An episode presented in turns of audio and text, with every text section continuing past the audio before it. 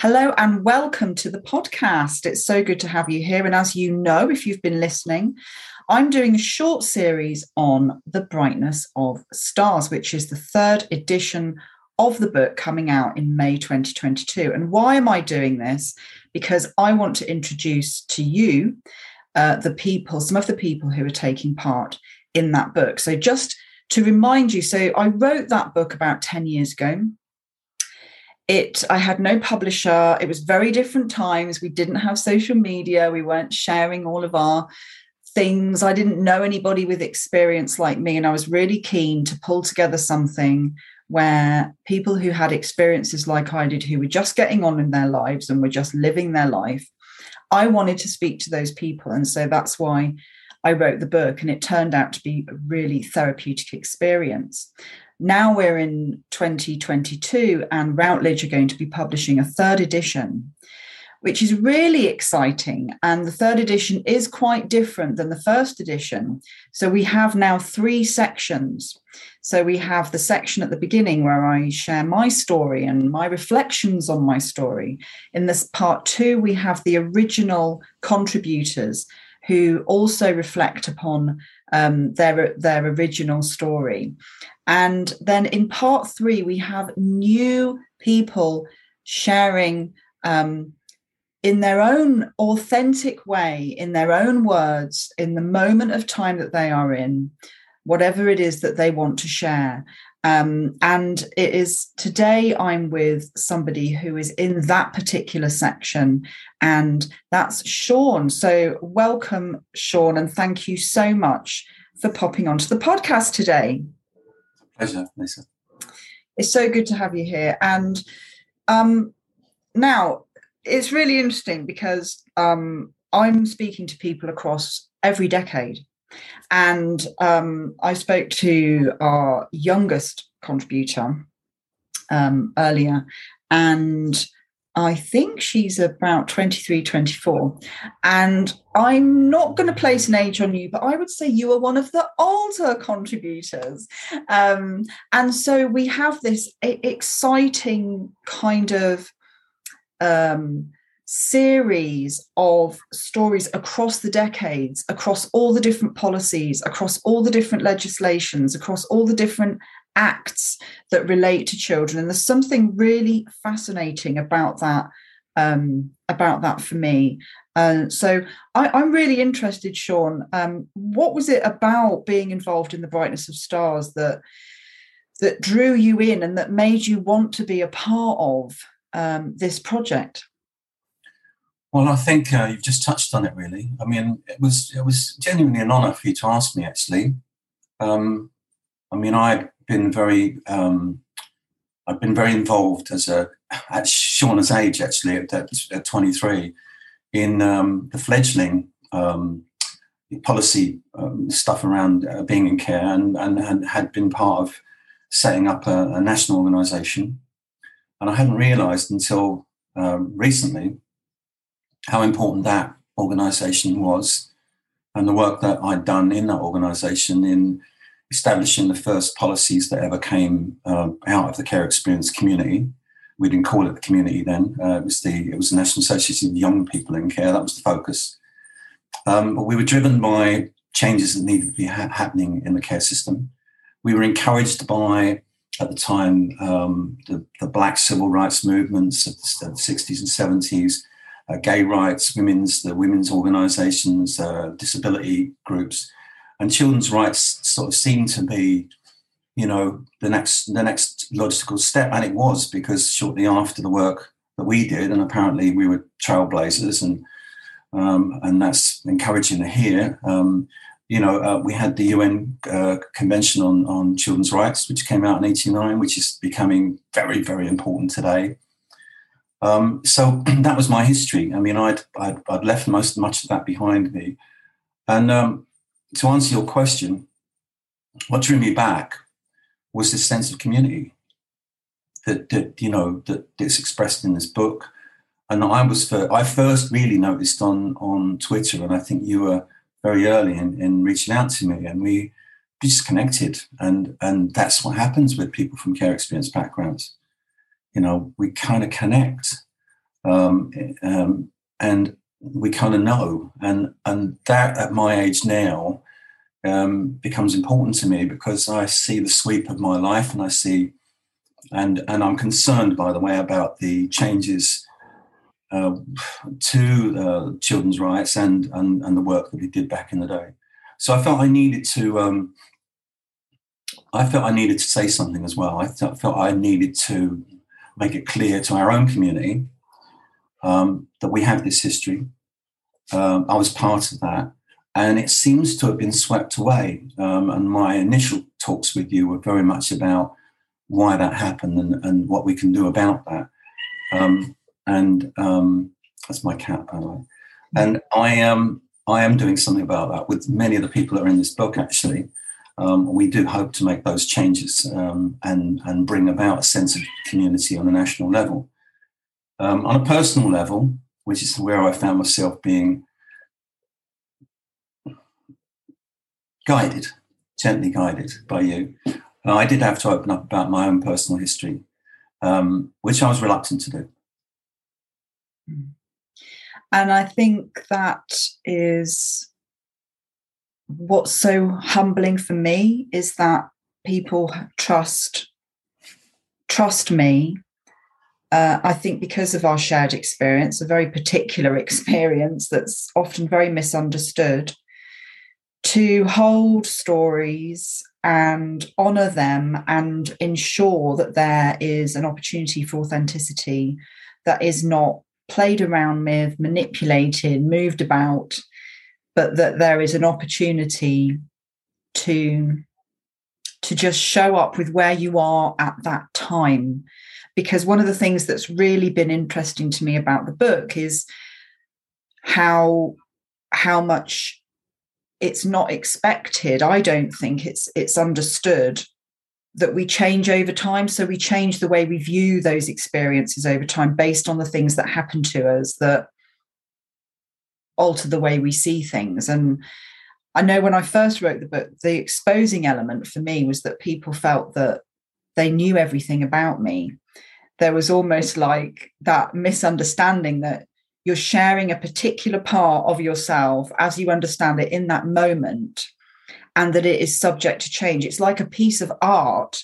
Once it's there, it's there. But actually, any artist could go back and and change it and update it and put different colors in and um, and, I, and I think what I was really interested with in in terms of asking you to take part was around that understanding that people might not have that there is a history and there's a history of um, involvement from care experience people in terms of how that has changed and shaped the discourse, along with very persistent researchers, that has added to better legislation and what should create more improved services. And I think we have seen improvements. Um, I'm not sure everyone would agree with me, but I think we have.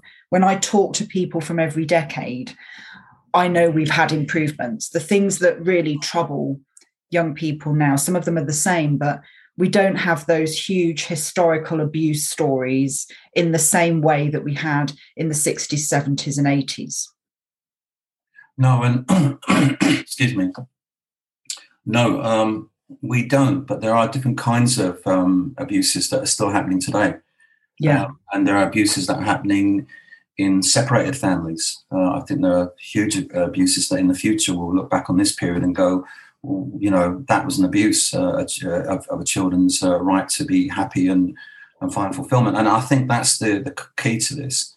You know, it is um, a children's rights for me. It's very much a children's rights issue still, I believe. I mean, I was shocked when some a, a very young person wrote to me, uh, directed direct message wrote, uh, about some videos that I made. I was also fortunate to, I was lucky to be in the right place at the right time. I made the very first care videos. So I made Black in Care, Speak Out.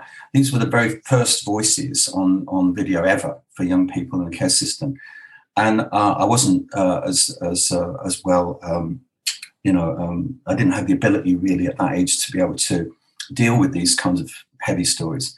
But I was also very concerned at the time that, you see, in our in our community, story has always been used against people.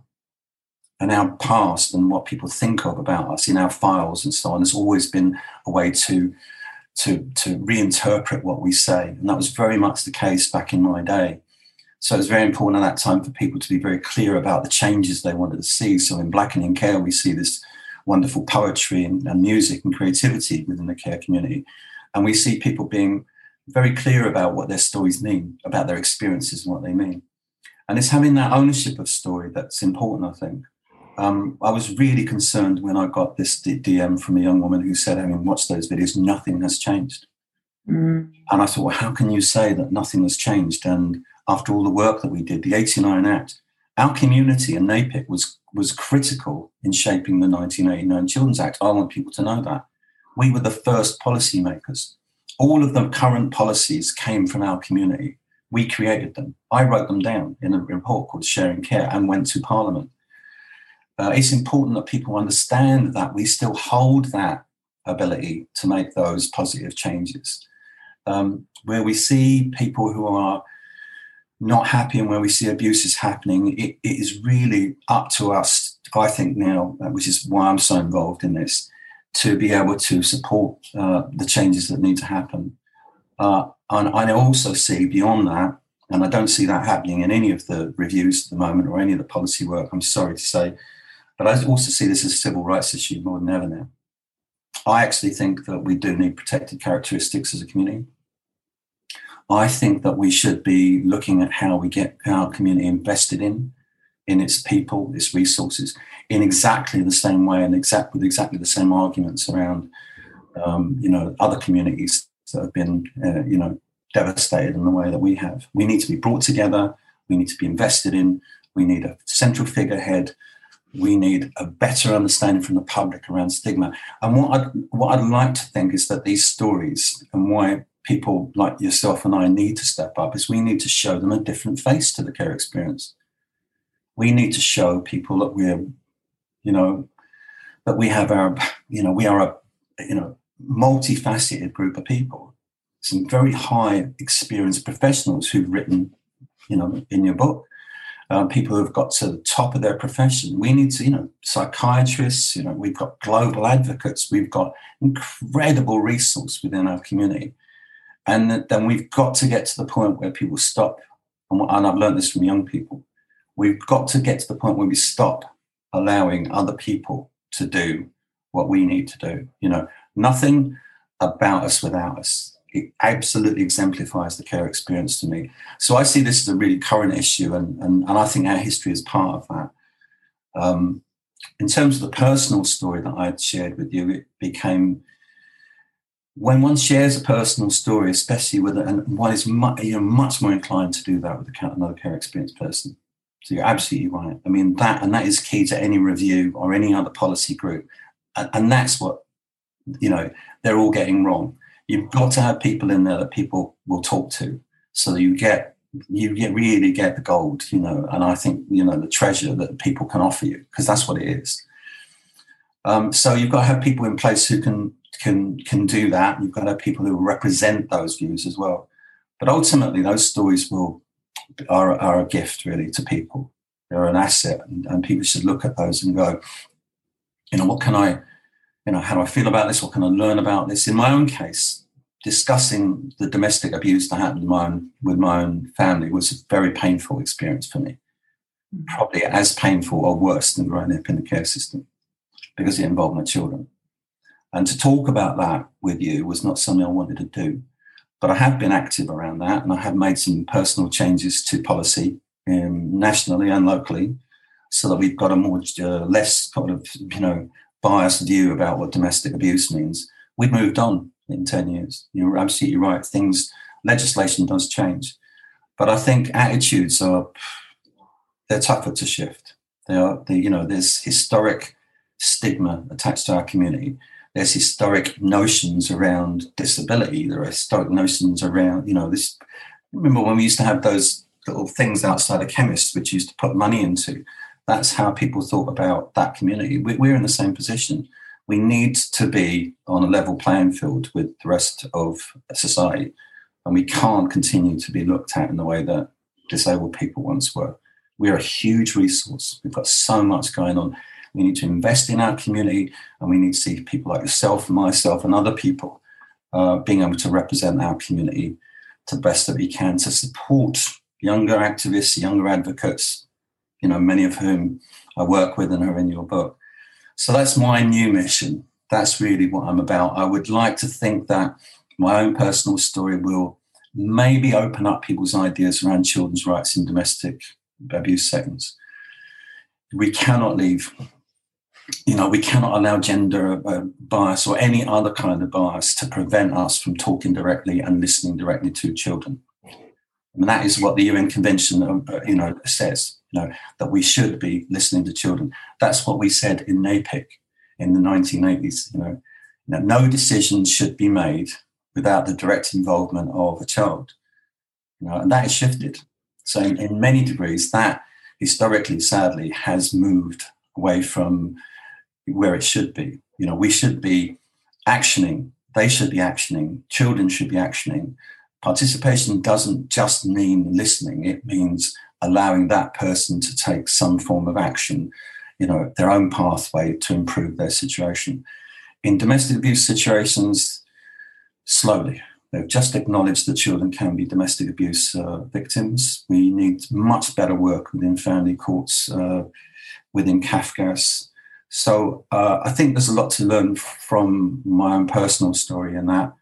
Um, and that's why I kind of shared it with you. I'm really concerned uh, that children should be alienated or separated uh, unfairly, not just within the care system, but within our family courts. Listen, Sean, I love speaking to you. I love getting your take on everything. Everyone's going to be really excited about reading your piece now. And you've just spoken so much there and so passionately about some of the things that I really care about, especially reducing stigma, especially stories and how we hold our stories and how we share our stories and the ways that we do that. So thank you so much, Sean. I really appreciate you coming on today. And here's to everyone getting a hold of your chapter.